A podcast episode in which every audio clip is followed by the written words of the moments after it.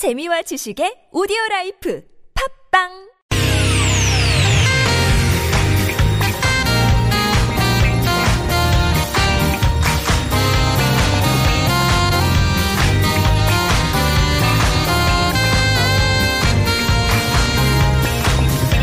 이유가 뭐지? 도대체 뭐 때문에? 세상만사 궁금한 이야기들 꼼꼼하게 살펴봅니다. 최진봉의 왜?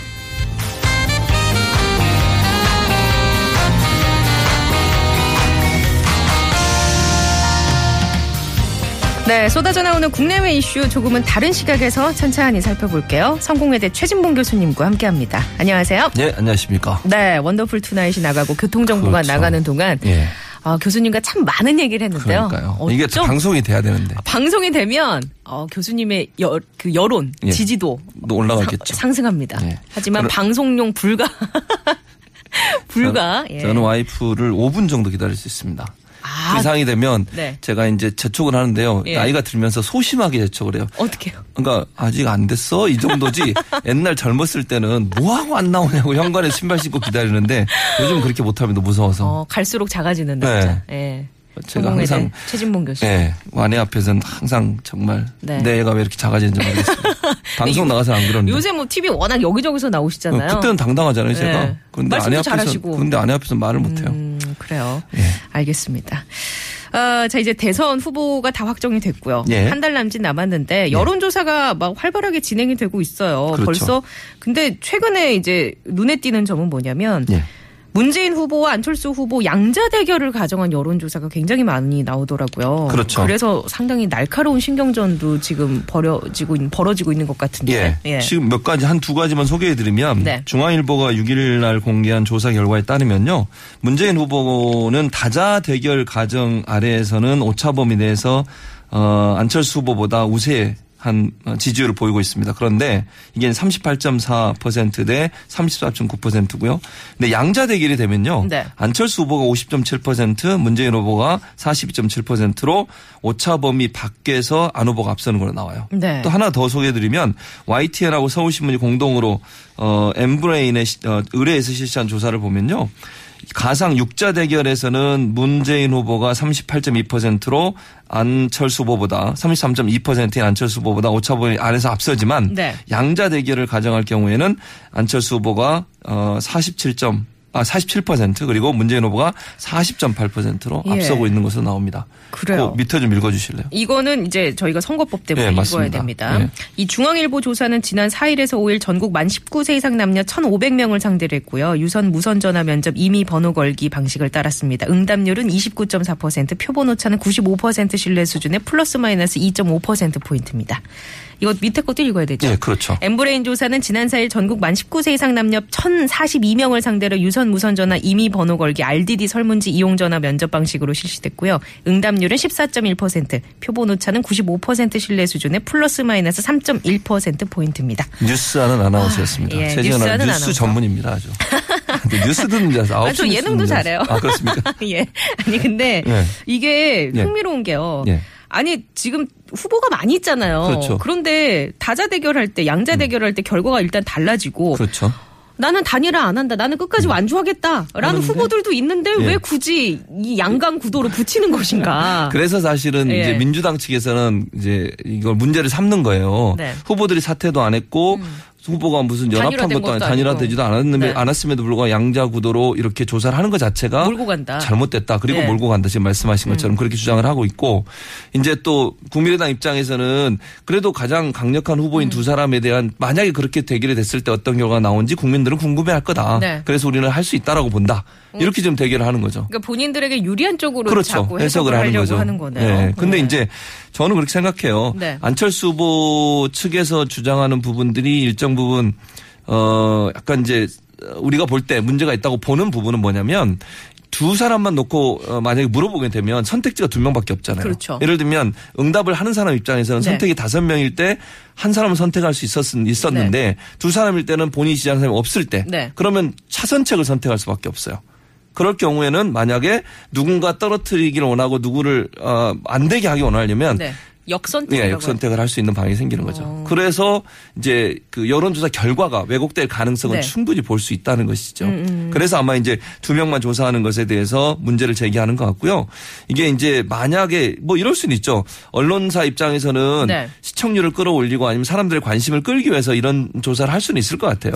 그 저는 그런 생각을 했거든요. 음. 예. 뭐냐면 워낙 문재인 대세론이 탄탄했잖아요. 탄핵 그랬었죠. 전국도 있었고 네. 여러 가지 음. 변수로 인해서 네. 본의 아니게 이제 문재인 전 대표는 이득을 봤으니까 네. 견고히 하고 싶었겠죠. 그렇죠. 런데 이게 사람 심리가 네.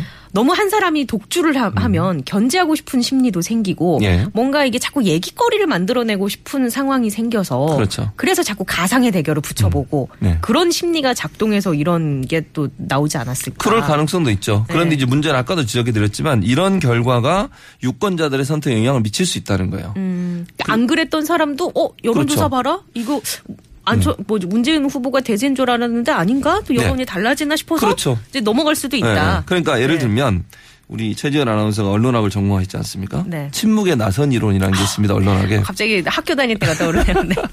침묵의 나선 네. 이론인 게 뭐냐면 그 여론조사의 어느 부분이 어느 후보가 독주를 하고 있다든지 앞서고 있다든지 아니면 어떤 의견이 사람들의 많은 지지를 받고 있다고 발표가 되면 본인이 거기에 대해서 반대 의견을 갖고 있더라도 적극적으로 자기 의사를 표현하지 않으려는 음, 그런 성향을. 보이죠. 그렇죠. 네. 그러니까 침묵하려는 의사를 보이게 되고 그것이 결국은 주도적으로 의견이 형성된 쪽으로 자기 의견도 동화되는 그런 네. 결과를 가져온다고 하는 이론이 침묵의 나선 이론이에요. 네. 그렇다고 하면 이게 밴드웨건 효과하고도 네. 여- 연결되는 부분이라고 할 수 있는데 될 사람을 밀어주자 음. 이런 추세가 생길 수도 있고요. 아니면 네. 내가 밀어봐야 안 되네 내가 좋아하는 후보는 그럼 아예 포기하고 투표를 안할 수도 있고요. 음. 네. 그러니까 이 여론조사 결과가 사실은 사람들의 투표나 유권자의 결집이라든지 아니면 투표에 소극적으로 나오게 하는 여러 가지 현상들을 불러올 수 있는 요소가 된다는 거죠.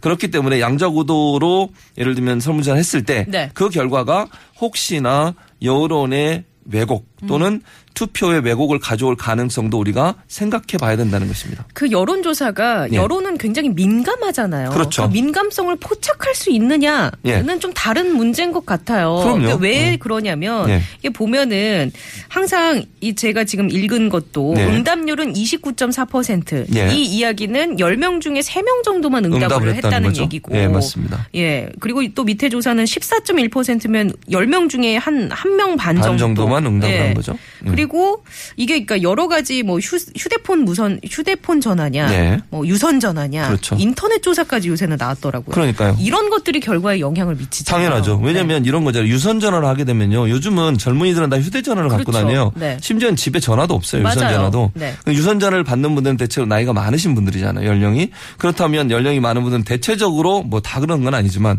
보수적 성향을 보이는 경향이 많고 그러면 네. 그분들을 대상으로 설문조사하면 당연히 보수층에 유 리한 그런 결과가 나올 가능성이 있겠죠. 네. 또 휴대폰 전화로만 만약에 조사를 한다 그러면 네. 그것도 왜곡될 가능성이 있겠죠. 어. 그러니까 사실은 유선전화, 휴대전화를 정당 어, 같은 비율로 조사하는 게 가장 좋고요.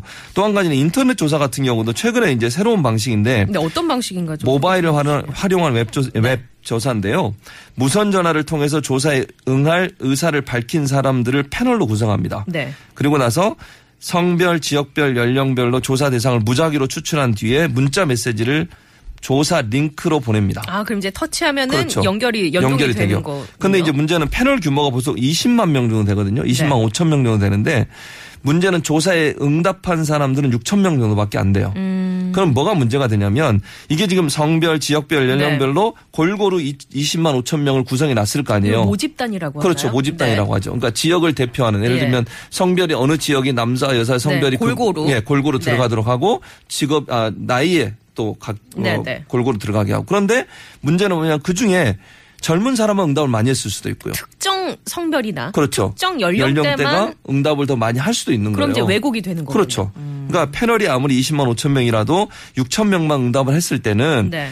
정말 공정하게 그 지역을 대표할 수 있는 모집단을 대표할 수 있는 표본이 추출됐느냐 네. 음. 하는 데는 의문을 갖게 되는 것이죠. 보통 1000명만 넘으면 발표로 가능해요. 네. 그러니까 지금 우리 공직선거법에 보면 네. 1000명 이상만 조사를 하면 언론에 발표해도 문제가 없거든요. 근데 1000명을 조사해서 전국의 국민들을 대표하는 거잖아요. 그렇죠. 음. 근데 그 대표성이 과연 확보될 수 있겠냐는 거예요. 거기에 문제가 있고 이제 응답률도 말씀하셨으니까 응답률이 낮다는 것은 특정 지역이나 특정 연령대나 특정 성별이 더 많이 포함될 가능성도 충분히 추측해 볼 수 있어요. 그렇죠. 그러니까 천 명을 맞추기 위해서 그렇게 하는 거거든요. 바쁘지 않은 그 예. 시간대에 한가하거나 그리고 직종이나 뭐 여러 가지 상황에 따라서 그 응답할 수 있는 사람은 있을 것이고 그렇죠. 없는 사람은 그냥 끊거나 예. 그럴 수 있는 부분도 충분히 있을 것이고요. 또 적극적으로 응답에 참여하는 사람도 있지만 네. 아예 참여를 안 하려고 하는 사람도 있는 거죠. 그렇게 되면 전국의 국민들의 의견을 반영했다라고 보기에는 약간 문제가 있다고 볼 수 있는 네, 거죠. 네.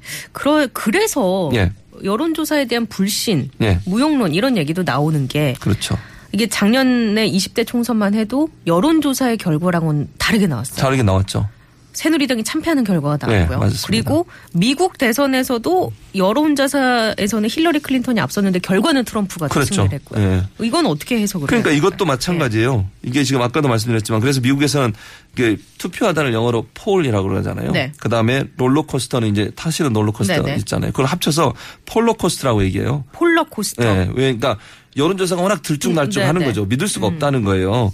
그리고 이제 그 트럼프 같은 경우에는 여론조사에 계속 힐러, 힐러리 클린턴이 앞서는 걸로 나왔어요. 그런데 응답하지 않은 백인의 저소득층들이 있었던 거죠. 네. 그 사람들이 실제 투표는 했는데 여론조사는 적극적으로 참여하지 않았어요. 음. 전화 와도 받지 않거나 끊어버리거나 조사에 참여달라고 요청해도 네. 참여하지 않거나 음. 이렇게 되니까 특정 지역이 조사에서 배제가 되는 상황이 됐지 않습니까? 네, 네. 그러니까 정확한 조사가 안 나오게 된 거죠. 그러니까 미국의 여론조사 기관들이 여론조사를 열심히 했는데 네. 백인 저소득층은 뭐 반발에 의해서 그렇기도 했었고요. 본인들이 여- 절, 어, 투표, 또 선거 여론조사에 참여하지 않으려는 의사를 밝힘으로써 그분들의 여론이 전혀 선거 여론조사에 반영되지 않았죠. 않았다. 그래서 제대로 읽어내지 못하는 실수를 범하게 된 거죠. 그러니까요. 예.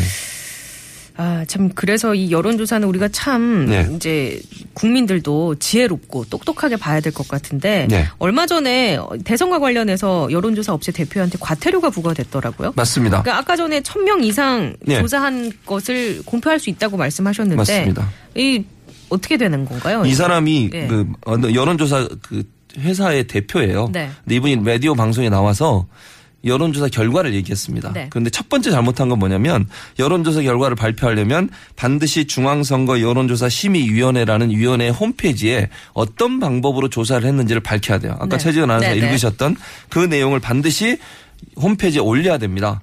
홈페이지에 올리지 않으면 그 자체가 범법 행위가 돼요. 네. 그 그게 첫 번째 잘못이었고요. 이분이 또 한 가지 잘못했던 게 508명을 조사했어요. 그러면 아, 아, 까도 말씀드렸지만 1000명 이하네요. 1000명 이하예요. 그러면 네. 발표하면 안 돼요. 이 네. 내용은. 그러니까 공정성이 담보되지 않았다고 네, 보기 네. 때문에 선거법상 위반 행위가 되는 거죠. 이 음. 두 가지 이유 때문에 이분이 3천만 원의 과태료를 명령받았습니다. 그 질문지를 어떻게 만드느냐도 중요하죠. 중요하죠. 예. 네. 그러니까 예를 들면 어느 후보를 지지하도록 답변을 유도하는 질문을 만들어요. 음. 예를 들면 이번에 뭐 적폐 청산을 주장하는 후보에 누구누구와. 대해서 예. 어떻게 생각하십니까? 또는 말을 자꾸 바꿨던 어떤 후보에 대해서는 어. 어. 떻게 생각하십니까? 이렇게 물어보면요. 그 부정적인. 그렇죠. 그러니까 질문 자체에 어떤 네. 음. 후보에 대한 부정적인 여론이나 어떤 후보에 대한 긍정적인 메시지가 들어가면 네. 듣는 사람 입장에서는 부정적으로 체크할 그렇죠. 수밖에 없잖아요. 그리고 왜 첫인상 효과라고 할까요? 예. 처음에 언급하느냐 마지막에 언급하느냐 그렇죠. 이런 것도 중요하죠. 배치를 어디다가 네. 하느냐도 중요하지 않나요? 그렇죠. 예. 맞습니다. 자 그러면 우리가 이 네. 여론조사 결과를 어떻게 받아들여야 하는지 주의할 점이나 이런 걸 설명해 주신다면 첫째는 저는 그렇게 생각해요. 네. 그러니까 여론조사 아까도 말씀드린 들쭉날쭉하고 조사 기관마다 다르기 때문에 너무 수치에 연연하지 연연하지 말자. 음. 마죠. 그냥 수치 흐름을 보는 거야.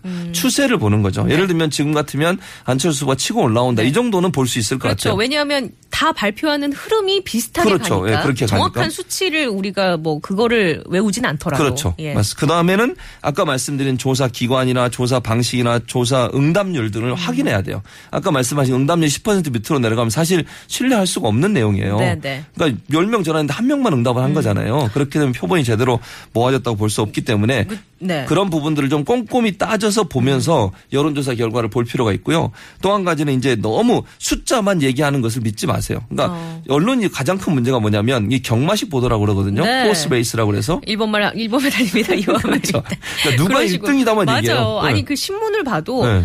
누구 몇 퍼센트, 예, 누구 그렇게만 몇 나오죠. 퍼센트 예. 이것만 너무 확 와닿으니까 그렇죠. 그러면 사람들이 인식할 때이 사람이 확 그때 각인이 되겠네. 예, 그렇게 돼버리는 네. 거죠. 근데 여론조사라고 하는 것은 아까 표본 오차도 말씀하셨잖아요. 네. 2% 3% 사실 의미가 없어요. 그거는 어, 누구 후보가 1% 앞섰다, 2% 앞섰다는 의미가 없음에도 불구하고 그걸 의미를 부여하는 게 언론인데 네, 네. 언론의 그런 보도 행태가 결국은 국민들의 여론이라든지 아니면 투표 영향을 미칠 수 있기 때문에 좀 음. 더 주의해서 봐야 되고 언론도 주의해서 보도할 필요가 있다고 볼수 네, 있겠습니다. 네, 알겠습니다. 자, 오늘은 대선을 앞두고 여론조사를 우리가 어떻게 봐야 하는지 이야기를 좀 나눠봤습니다. 시간이 벌써 이렇게 지났네요. 그러니까요. 네. 시간 늘려야 돼요. 항상 제가 말씀드리지만.